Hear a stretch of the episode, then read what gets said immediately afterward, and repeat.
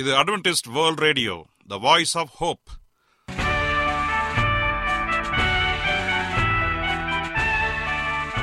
வணக்கம் அன்பான வானொலி நேயர்களே, உங்கள் அனைவரையும் கர்த்தராகிய ஆண்டவர் இயேசுவின் நாமத்திலே வாழ்த்தி எங்களது இன்றைய ஒளிபரப்பை கேட்க உங்களை அன்போடு வரவேற்கிறோம். பரலோக வாழ்க்கைக்கு வழிகாட்டக்கூடிய எங்களது ஒளிபரப்பில் இன்று இடம்பெற இருக்கும் நிகழ்ச்சிகள்: உடல் ஆரோக்கியத்தை குறித்த செய்திகள், ஆன்மீக சிந்தனைக்கான தேவ செய்திகள் மற்றும் காதுக்கு இனிய கீதங்கள். இன்றைய உலகில் வியாதிகளின் எண்ணிக்கையை கணக்கிட முடியாது. ஒவ்வொரு நாளிலும் பேர் தெரியாத பல பல வியாதிகளால் மனிதர்கள் இறந்து வருவதை காண்கிறோம். இந்த சூழ்நிலையில் நீங்கள் ஆரோக்கியமாக இருக்க வேண்டுமென நாங்கள் விரும்புகிறோம். உடல் நலத்தை குறித்த செய்தியை இப்போது கேட்போம். அதற்கு முன்பதாக ஓர் இனிய பாடலை கேட்டு மகிழ்வோம்.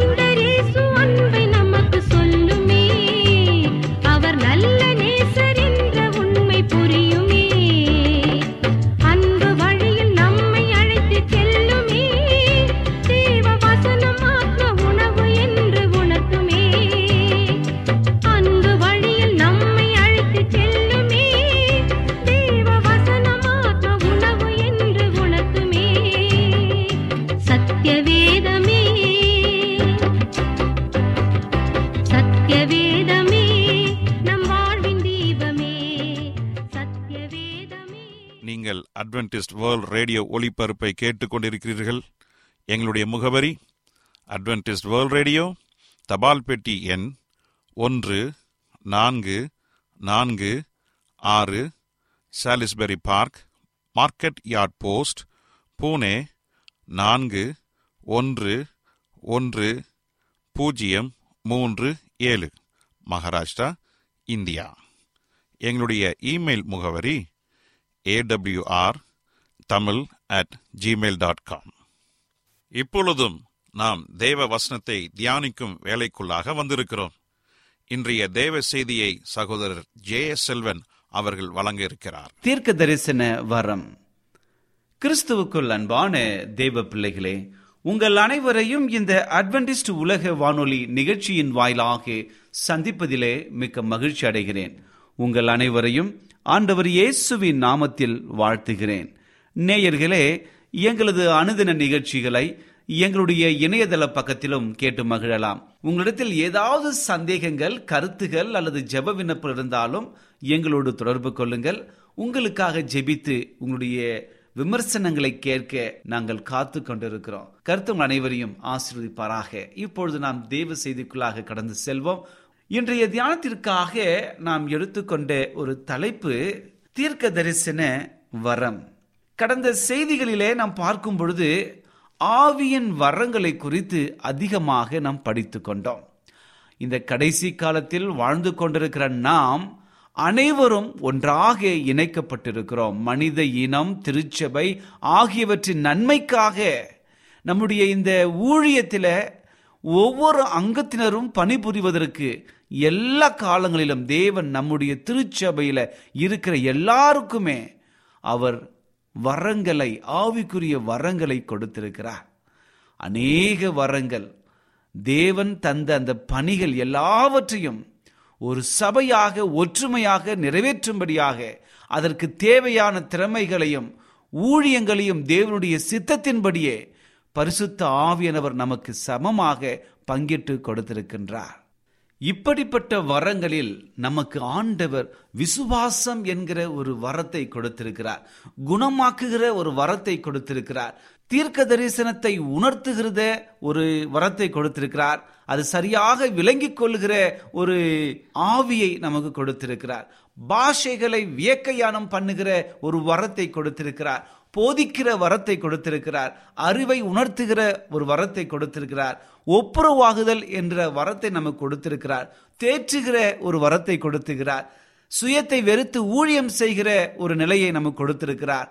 சிலரை அப்போஸ்தலராக அவர் நியமித்திருக்கின்றார். எல்லோருக்கும் தர்மத்தின் மூலமாக செய்கிற ஒரு வரத்தை கொடுத்திருக்கிறார். மக்களை எப்பொழுதும் உற்சாகப்படுத்துகிற ஒரு ஆவியை நமக்கு கொடுத்திருக்கிறார். இப்படியாக எல்லா காலங்களிலும் தேவன் மக்களை அப்போஸ்தலராகவும், சிலரை தீர்க்கதரிசிகளாகவும், சிலரை ஊழியக்காரர்களாகவும், சிலரை விசேஷகர்களாகவும், சிலரை சுவிசேஷகராகவும், சிலரை மேய்ப்பராகவும் தேவன் ஏற்படுத்தியிருக்கிறார். இதற்காக தேவனுடைய திருச்சபையின் ஊழியங்களை, விசுவாச பிள்ளைகளை உற்சாகப்படுத்தி ஒருவருக்கொரு ஒன்றாக இணைந்து தேவ பணிக்கு நாம் பயன்படுத்த வேண்டும் என்பதற்காகத்தான் இவற்றை எல்லாவற்றையும் நமக்கு கொடுத்திருக்கிறார். இந்த ஆவியின் வரங்கள், குறிப்பாக இந்த ஆவியின் வரங்கள் எல்லாவற்றையும் நாம் தேவனுடைய ஊழியத்திலே பயன்படுத்த வேண்டும். அதற்காக நமக்கு மிக முக்கியமான ஒரு வரம் தீர்க்க தரிசன வரத்தை நமக்கு கொடுத்திருக்கிறார். இந்த தீர்க்க தரிசன வரம் நாம் அனைவருக்குமே ஆண்டவர் கடைசி காலங்களை கொடுக்கின்றார். பரிசுத்த ஆவியின் வரங்களிலே மிக முக்கியமாக ஒன்றுதான் தீர்க்க தரிசன வரமாக இருக்கிறது.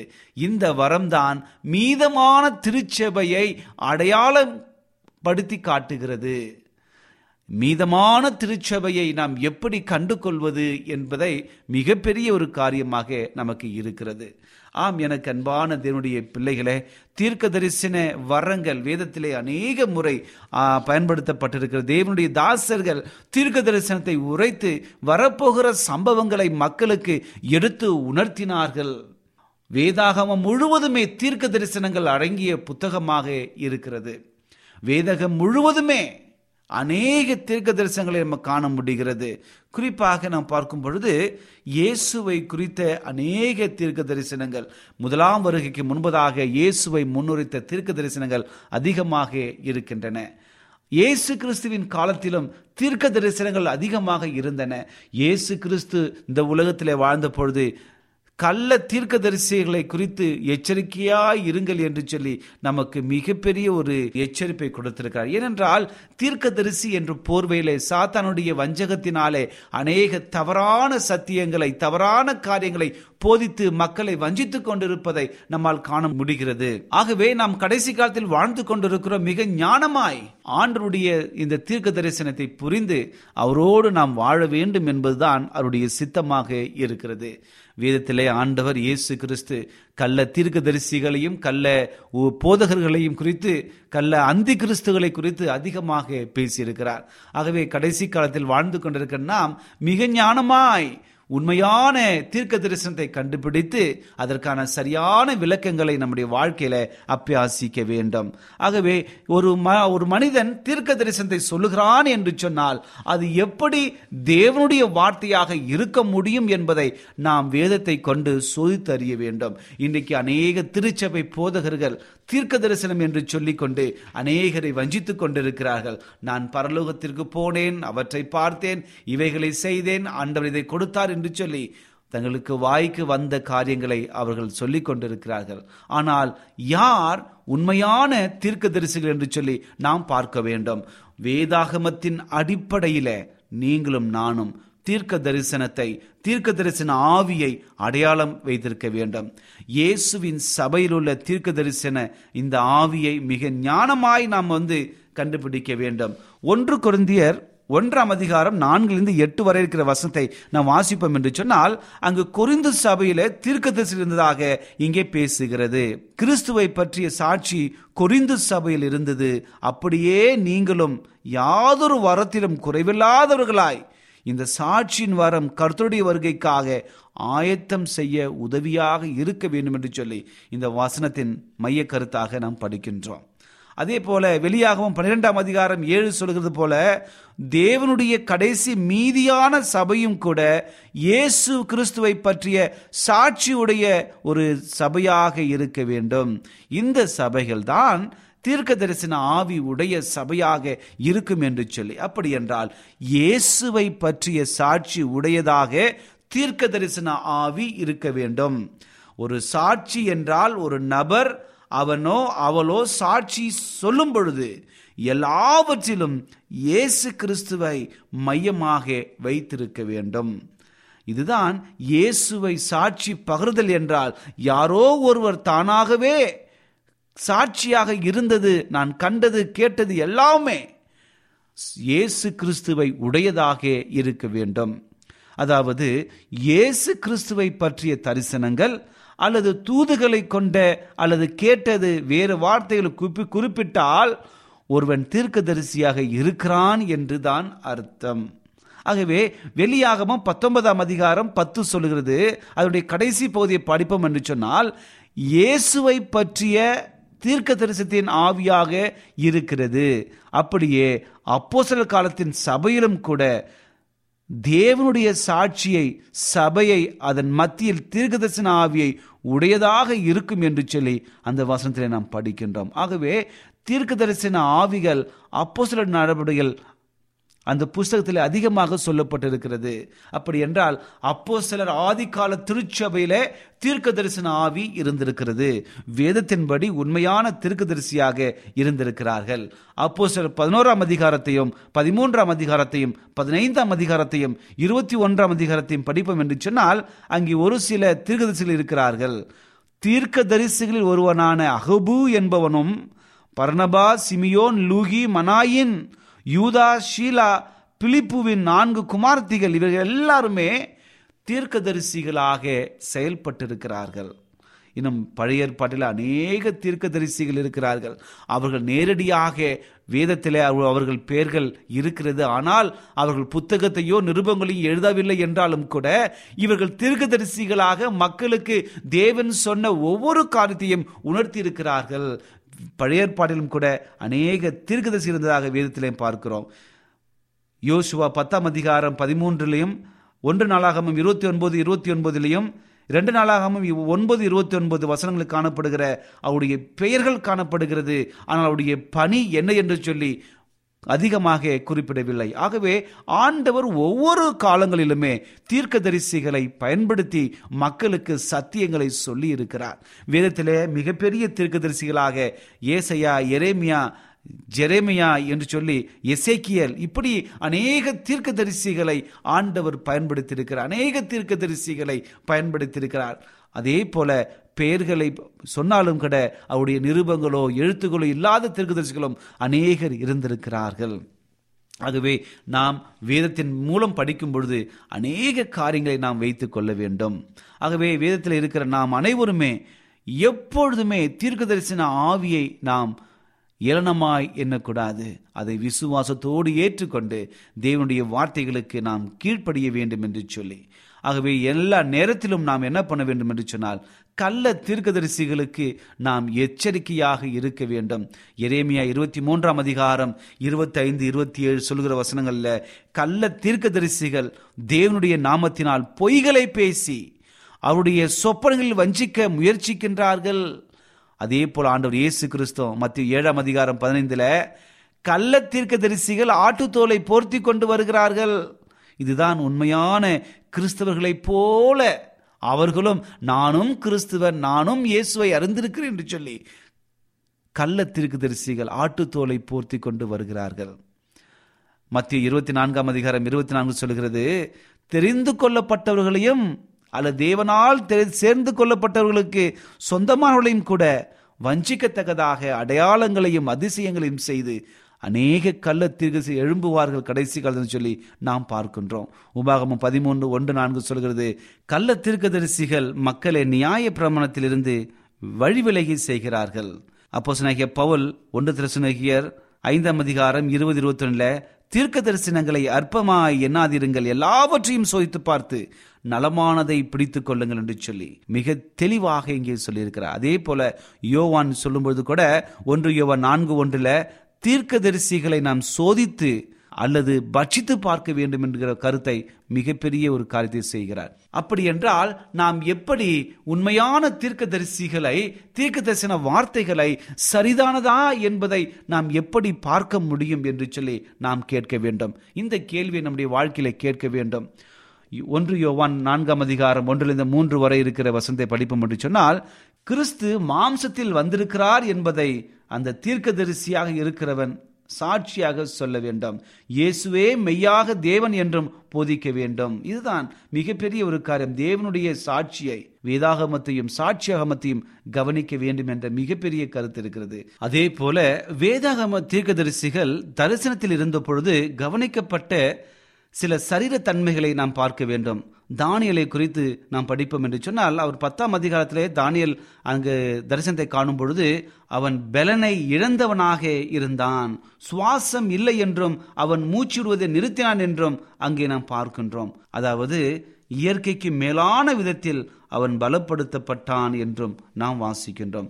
தரிசனத்தில் இருந்த பொழுது தீர்க்கதரிசியின் கண்கள் திறந்திருந்தன என்பதையும் என்னாகமம் 24ஆம் அதிகாரத்தில் நாம் அதை படிக்கின்றோம். அதே போல யாரெல்லாம் தேவனுடைய தீர்க்கதரிசிகளை, அவருடைய வார்த்தைகளை நம்புகிறார்களோ அவருடைய வாழ்க்கையிலே ஆசீர்வாதங்கள் வரும் என்று சொல்லியும் பார்க்கின்றோம். 2 நாளாகமம் 20, 20 உங்கள் தேவனாகிய கர்த்தரை நம்புங்கள், அப்பொழுது நிலை பெறுவீர்கள், அவருடைய தீர்க்கதரிசிகளை நம்புங்கள், அப்பொழுது சித்தி பெறுவீர்கள். ஓசியா 12:13 சொல்கிறது, ஒரு தீர்க்கதரிசியை கொண்டு இஸ்ரவேலை எகிப்திலிருந்து புறப்பட பண்ணினான், தீர்க்கதரிசிகளினால் காக்கப்பட்டான் என்று சொல்லி. ஆகவே நாம் அனைவரும் தீர்க்க தரிசனத்தையும் தீர்க்கதரிசிகளை நம்பி உண்மையான காரியங்களை நாம் கடைபிடிக்க வேண்டும். அதே போல இந்த மீதமான திருச்சபையில தீர்க்க தரிசன ஆவி இருக்கிறது என்று சொல்லி நாம் விசுவாசிக்க வேண்டும். ஏனென்று சொன்னால் இந்த ஆவி ஆண்டவருடைய குணாதிசயங்கள் இந்த தீர்க்கதரிசின் மூலமாக நிறைவேறி இருக்கிறது. தேவன் சொன்ன ஒவ்வொரு காரியமும் இந்த கடைசி கால மீதமான திருச்சபையின் வாயிலாக நிறைவேறி இருக்கிறது. ஏனென்றால் தேவனுடைய இந்த வார்த்தைகள் தீர்க்க தரிசனத்தினுடைய எல்லா காரியமும் தேவன் இந்த கடைசி காலத்தில் வாழ்ந்து கொண்டிருக்கிற நம் அனைவருக்கும் மீதமான திருச்சபையில கொடுத்திருக்கிறார். அப்படி என்றால் மீதமான திருச்சபை எது என்று சொல்லி கடந்த பதிவுகளை படித்தோம். அதாவது செவன்த் டே அட்வென்டிஸ்ட் திருச்சபை என்பது மீதமான ஒரு திருச்சபையாக இருக்கிறது. ஏனென்று சொன்னால் வேதம் சொன்ன ஒவ்வொரு காரியத்தையும் அது நிலைநாட்டுகிறது, அது படி நடந்து கொண்டிருக்கிறது, வேதத்தையும் சாட்சியாகமத்தையும் போதித்து கொண்டிருக்கிறது. ஆகவே அதிலிருந்து வந்த ஒரு தீர்க்கதரிசி இந்த செவன்த் டே அட்வென்டிஸ்ட் திருச்சபையினுடைய ஆரம்ப காலத்தில் இதை ஆரம்பித்த ஒரு மிகப்பெரிய ஒரு தேவ மனிதர் அவர்தான் அம்மையார் எலன் ஜி ஒயிட் அவர்கள். இவர்கள் கொண்டு ஆண்டவர் ஒரு நல்ல தரிசனங்களை கடைசி காலத்தில் மக்களுக்கு கொடுத்தார் என்பதை நாம் வாசிக்கின்றோம். ஏனென்று சொன்னால் மீதமான திருச்சபையில தீர்க்க தரிசன ஆவி பல்வேறு காரியங்களை எலன் ஒயிட் அம்மையாருக்கு ஆண்டவர் கொடுத்தார். அவருடைய பணியிலும் எழுத்திலும் செவன்த் டே அட்வென்டிஸ்ட் சபை அங்கு இருக்கிற எல்லாவற்றிலும் காண்கிறது. குறிப்பாக வெளியாகவும் 12ஆம் அதிகாரத்தில் சொல்லப்பட்ட ஒவ்வொரு காரியத்தையும் அது நிறைவேற்றுகிறதாக இருக்கிறது. திருமதி எலன் ஒயிட் அவர்களுடைய வார்த்தைகளை நாம் எழுதும் பொழுதும், நாம் வாசிக்கும் பொழுதும், அதை நம்முடைய வாழ்க்கையில் அபியாசிக்கும் பொழுதும் வேதத்தை சரியாக உணர்ந்து கொள்வதற்கு, இயேசுவினிடத்தில் நாம் நெருங்கி போவதற்கு அது உறுதியாக இருக்கிறது. ஆகவே எல்லா காரியங்களிலும் தேவன் இவர்களை கொண்டு அற்புதமாக பயன்படுத்தியிருக்கிறார். 3ஆம் வகுப்பு வரை மட்டும் படித்திருந்த ஒரு அன்பான ஒரு தாயார் ஆண்டவர் அற்புதமாக அவளை பயன்படுத்தி அவருடைய அறிவுக்கும் எட்டாத அளவிற்கு ஞானத்தை கொடுத்து அநேக புத்தகங்களை எழுதி இந்த மீதமான திருச்சபைக்கு ஒரு கருவியாக பயன்படுத்தி அநேகரை உற்சாகப்படுத்தும்படியாக தேவனோடு இணைந்து வாழ்வதற்கு மிகப்பெரிய வார்த்தைகளை தன்னுடைய எழுத்துக்களின் மூலமாக கொடுத்திருக்கிறார். அவருடைய வார்த்தைகள் எல்லாமும் தேவனுடைய வார்த்தையாக இருந்திருக்கிறது. அதன்படி இயேசுவினிடத்தில் நெருங்கி வரும்படியாக அவருடைய வார்த்தைகள் விசுவாச பிள்ளைகளை உற்சாகப்படுத்தி கொண்டிருக்கிறது. அவர் தீர்க்க தரிசனமாய் சொன்ன ஒவ்வொரு காரியமும் வேதத்தின்படி நடைபெற்று வருகிறது. குறிப்பாக தேவன் தன்னை அழைத்திருக்கிறார் என்னும் உணர்வை உடையவராக ஒரு தீர்க்கதரிசி இருக்க வேண்டும். எரேமியா 1ஆம் அதிகாரம் 5-10 வரை இருக்கிற வசனத்தையும், ஆமோஸ் 7ஆம் அதிகாரம் 14-15 வரை இருக்கிற வசனத்தை வாசிப்போம் என்று சொன்னால் இந்த ஒரு கருத்து வெளிப்படுகிறது. அந்த உணர்வை எலன் ஒயிட் அம்மையார் பெற்றிருந்தார்கள். அதே போல 2வது காரியத்திலே படிக்கும் பொழுது இயேசு கிறிஸ்துவின் மாம்சத்தில் வந்திருக்கிறார் என்பதை அறிக்கை செய்ய வேண்டும். இயேசு கிறிஸ்து மாம்சத்தில் தான் வந்திருக்கிறார் என்று சொல்லி அவர் அறிந்திருக்க வேண்டும். யோவான் 1ஆம் அதிகாரம் 1-3 வரை இருக்கிற வசனத்தை நாம் படிக்கும் பொழுது அந்த ஒரு காரியம் வருகிறது. அதே போல எலன் ஒயிட் அம்மையார் அவர்கள் இந்த உலகத்திலே வாழ்ந்த பொழுது மிக நேர்த்தியாக இயேசுவை அறிக்கை செய்து அவருடைய வாழ்க்கையை மிக தெளிவாக எழுதியிருக்கிறார். 3ஆவதாக தேவனுடைய கற்பனைகளுக்கு கீழ்ப்படிய வேண்டும், வேதத்திற்கு விசுவாசமுள்ளவர்களாக இருக்கும்படி மீண்டும் மக்களை திருப்ப வேண்டும். இதுதான் தீர்க்கதரிசியினுடைய மிகப்பெரிய வேலையாக இருந்தது. 2 ராஜாக்கள் 17ஆம் அதிகாரம் 13, ஏசாயா 8ஆம் அதிகாரம் 20 இவற்றை எல்லாவற்றையும் படிக்கும் பொழுதும் அதில் இருந்த ஒவ்வொரு காரியத்தையும் தேவனுடைய கற்பனைகளுக்கும் கீழ்ப்படியும்படி மக்களை ஆண்டவருக்கு நேராக திருப்புகிற ஒரு வல்லமை ஆண்டவர் தீர்க்கதரிசி கொடுத்த அதே வல்லமையை கடைசி காலத்தில் இருக்கின்ற மீதமான திருச்சபையில் எழும்பின எலன் ஒயிட் அம்மையாருக்கும் அவர் கொடுத்திருக்கிறார்.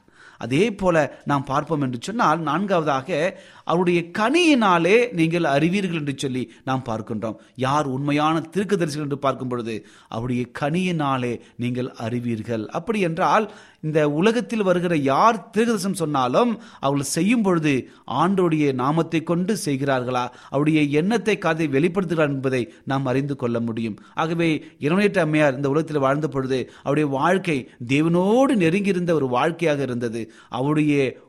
அவரை உயர்த்தாமல் தேவனை மட்டும் உயர்த்தி அவருடைய சுயத்தை மறக்க செய்து தேவனுக்காக தன்னுடைய வாழ்க்கையை தத்தம் செய்தார். ஆகவே அவருடைய கனி ஆண்டருடைய கனியை வெளிப்படுத்துவதாக இருந்தது.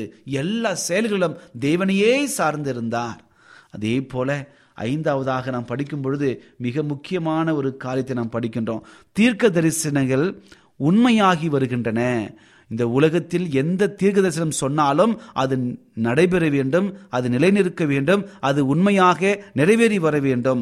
இதான் உபாகமம் 18ஆம் அதிகாரத்தில் படிக்கிறோம், 20-22 வரை இருக்கிற வசனத்தில். அதே போலதான் எலன் ஒயிட் அம்மையார்கள் கொடுக்கப்பட்ட எல்லா காரியங்களும் நிறைவேறி வருகிறது. அநேக காரியங்கள் 1863 அவர்கள் சொன்ன ஒரு காரியம் மிக அற்புதமான. வழக்கமான சமயங்களில் சாதாரண சைவ உணவை குறித்து அவர்கள் சொன்னார்கள். அதே காரியத்தை 1990 அவற்றை எல்லாம் மருத்துவர்களால் அங்கீகரிக்கப்பட்டு அநேக காரியங்கள் நிறைவேறின. ஆகவே தீர்க்க தரிசனங்கள் சொல்லுவது நிறைவேற வேண்டும். ஆகவே எலன் ஒயிட் அம்மையார் என்ன காரியங்களை தேவனுடைய உதவியால் சொன்னார்களோ அது நிறைவேறியது. இன்னும் அநேக தீர்க்க தரிசனங்கள் தேவனுடைய உதவியினாலே அவர் முன்னுரைத்திருக்கின்றார். அவற்றை எல்லாமும் நடந்து கொண்டிருக்கின்றன. ஆகவே என் அன்பு சகோதரனே சகோதரியே, கடைசி காலத்தில் மிக பெரிய அடையாளங்களை தேவன் தீர்க்கதரிசிகளை கொண்டு நடத்துவார் என்று சொல்லி வேத வசனம் அனைத்தும் நிறைவேறி வருகின்றன. ஆகவே நீங்களும் நானும் இந்த தீர்க்க தரிசனங்களை அற்பமாய் எண்ணாமல் அதை கீழ்ப்படிந்து அதை படித்து அதை நம்முடைய வாழ்க்கையில அபியாசிப்போம் என்று சொன்னால் அது கிறிஸ்துவிடத்திலே நம்மை வழிநடத்துவதாக இருக்கிறது. ஆகவே தேவன் சொன்ன ஒவ்வொரு காரியமும் தீர்க்கதரிசிகள் நிறைவேற்றினார்கள். குறிப்பாக கடைசி காலத்தில் எலன் ஒயிட் அம்மையார் மூலமாக ஆண்டவர் ஒரு அற்புதமான ஒரு தீர்க்க தரிசனங்களை வைத்திருக்கிறார். ஆகவே இவற்றை குறித்து இன்னும் அதிகமாக தெரிந்து கொள்ள வேண்டும் என்றால் தயவாய் எங்களோடு தொடர்பு கொள்ளுங்கள். உங்களுக்கு விரிவாக விளக்கி தேவ செய்தியை கொடுக்க நாங்கள் காத்து கொண்டிருக்கிறோம். ஆகவே நாம் அனைவருமே கேட்கப்பட்ட சத்தியத்தில் நிலைத்திருப்போம். தேவனுடைய ஆசீர்வாதத்தோடு கடந்து செல்வோம். வருகைக்காக ஆயத்தப்படுவோம். கர்த்தர் அனைவரையும் ஆசீர்வதிப்பாராக. ஜெபிப்போமா. கிருபையுள்ள நல்ல ஆண்டவரே, இந்த நல்ல வேலைக்காக நன்றி செலுத்துகிறோம். இந்த நாளிலே உங்களுடைய வார்த்தைகளை குறித்து தியானிக்கும்படியாக ஒரு சந்தர்ப்பத்தை கொடுத்தீங்க, அதற்காக நன்றி ஆண்டவரே. நான் கடைசி காலத்தில் வாழ்ந்து கொண்டிருக்கிற நாம் மீதமான திருச்சபையை அடையாளம் கண்டு மீதமான ஒவ்வொரு காரியத்தினுடைய வாழ்க்கையில் அபியாசிக்க முடியாது ஜெபிக்கிற தகப்பனே, விசேஷ விதமாக கடைசி காலத்தில் தீர்க்க தரிசன வரங்களை கொடுத்திருக்கிறீர். அதில் எலன் ஒயிட் அம்மையார் மூலமாக கடைசி காலத்தில் இன்னைக்கு அநேக சத்தியங்களை கொடுத்திருக்கிற தகப்பனே ஆண்டவரே, நீர் அந்த வார்த்தைகளை அவர்களுக்கு கொடுத்தமைக்காக நன்றி. அந்த வார்த்தைகளை நாங்கள் படிக்கும் பொழுது நாங்களும் உம்மோடு நெருங்கி வந்து அநேக சாட்சிகளை உமக்காக மற்றவர்களை ஆயத்தப்படுத்த வழிநடத்தும்படியாய் ஜெபிக்கிறேன். இந்த செய்தியை கேட்கிற எல்லாரையும் ஆசீர்வதிங்க. அவருடைய வாழ்க்கையில் காணப்படுற எல்லா வியாகுலங்களையும் ஒவ்வொரு போராட்டங்களையும் மாற்றி சமாதானத்தையும் சந்தோஷத்தையும் கொடுத்து அருளும்படியாய் இயேசுவின் நாமத்தில் கேட்கிறோம் நல்ல பிதாவே, ஆமேன். என்ன நேயர்களே, இன்றைய தேவ செய்தி உங்களுக்கு ஆசீர்வாதமாக இருந்திருக்கும் என்று நாங்கள் கர்த்தருக்குள் நம்புகிறோம். எங்களுடைய இன்றைய ஒளிபரப்பின் மூலமாக நீங்கள் கேட்டு பயனடைந்த நன்மைகளையும் சாட்சிகளையும் எங்களுடைய நிகழ்ச்சியை குறித்த உங்களுடைய கருத்துகளையும் விமர்சனங்களையும் எங்களுக்கு எழுதி அனுப்புமாறு உங்களை அன்புடன் வேண்டிக் கொள்கிறோம். எங்களுடைய முகவரி அட்வென்டிஸ்ட் வேர்ல்ட் ரேடியோ, தபால் பெட்டி எண் 1446, Salisbury Park, Market Yard post, Pune 411037, Maharashtra, India.